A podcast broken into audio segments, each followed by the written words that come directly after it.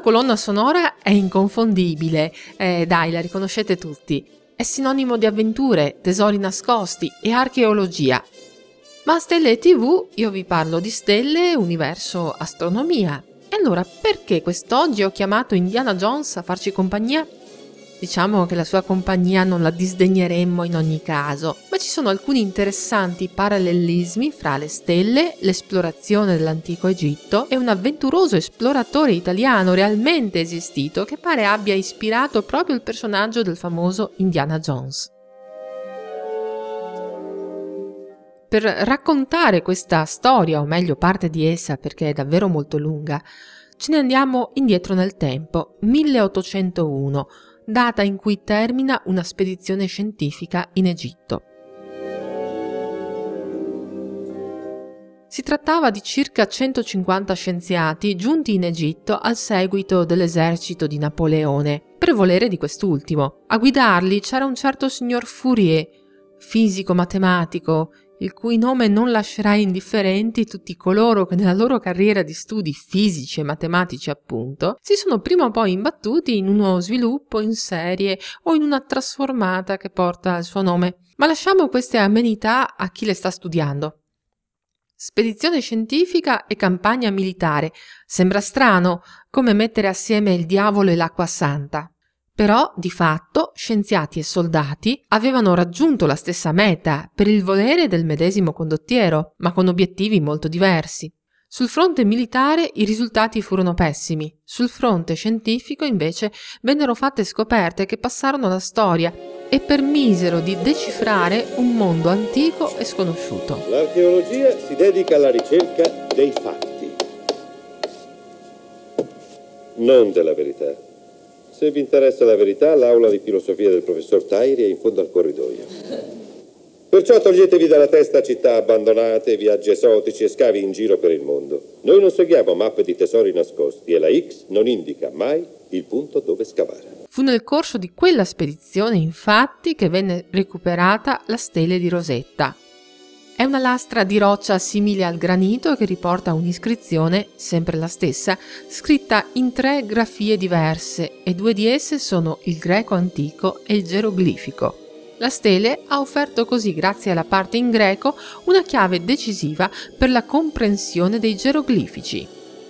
Una ventina d'anni dopo sarà il nostro avventuroso esploratore italiano a dirigere i lavori per il trasporto dall'Egitto all'Inghilterra di un altro elemento chiave che assieme alla stella di Rosetta permetterà di decifrare quel linguaggio fatto di piccoli disegni, l'obelisco di File. L'avventuroso esploratore era Giovanni Battista Belzoni. Ci sarebbe tanto da raccontare sul suo conto, una vita che ha dell'incredibile.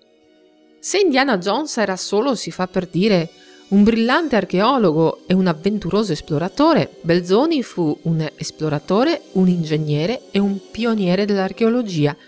Prima delle sue avventure in Egitto aveva anche lavorato in un circo in Inghilterra. In che ruolo? Beh, era alto 2,10 metri e aveva una forza sovrumana. Ovviamente nella compagnia circense lui era l'uomo forzuto. Wikipedia riporta che il pezzo forte dello spettacolo era quando, caricatosi sulle spalle una specie di giogo, arrivava a sostenere da solo una piramide umana costituita da dieci persone e a portarla in giro per il palco.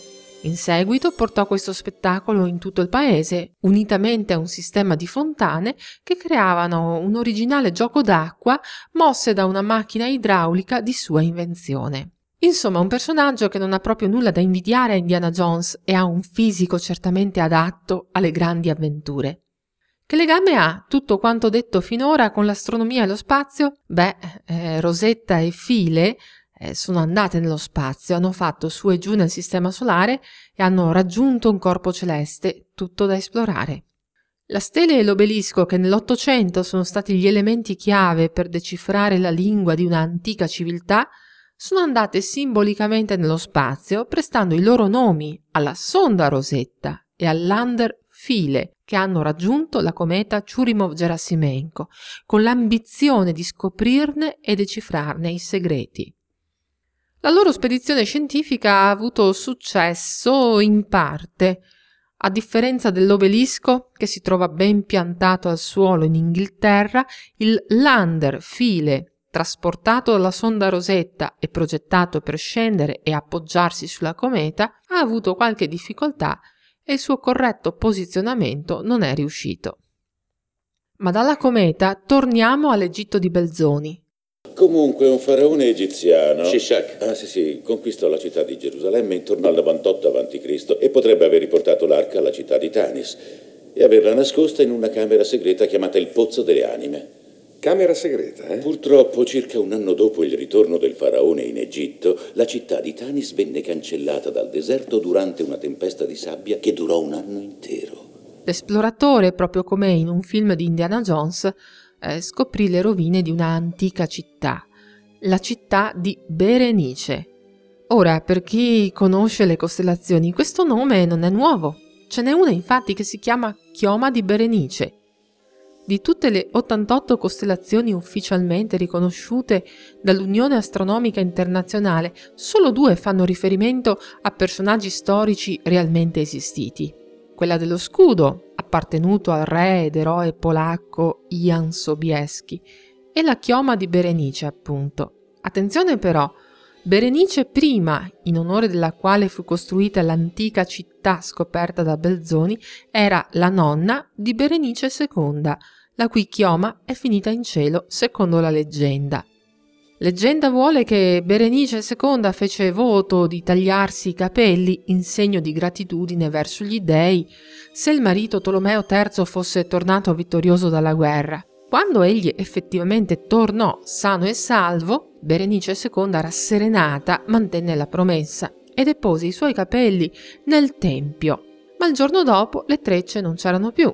Non si sa cosa sia realmente successo ma per placare le ire di tutti l'astronomo Conone indicò il gruppo di stelle vicino alla costellazione del Leone e disse al re che i capelli di Berenice erano andati a unirsi alle costellazioni. Forse quelle trecce furono rubate e riposte in uno scrigno prezioso che aspetta solo di essere ritrovato da un nuovo Indiana Jones o da un Belzoni, chissà. Il 70% del lavoro dell'archeologo si svolge in biblioteca, facendo ricerche leggendo. Noi ci accontentiamo di esplorare il cielo. Se aspettate le sere primaverili e cercate la costellazione del leone, vicino alla sua coda potete trovare i capelli di Berenice, che dall'Egitto sono finiti alle stelle. Anche questa puntata di Stelle TV si conclude. Trovate questo podcast un po' dappertutto, da Spotify ad iTunes, però vi ricordo anche che per trovare proprio tutte le puntate il riferimento è sempre il sito guardachecielo.it. Un saluto e l'appuntamento è alla prossima puntata.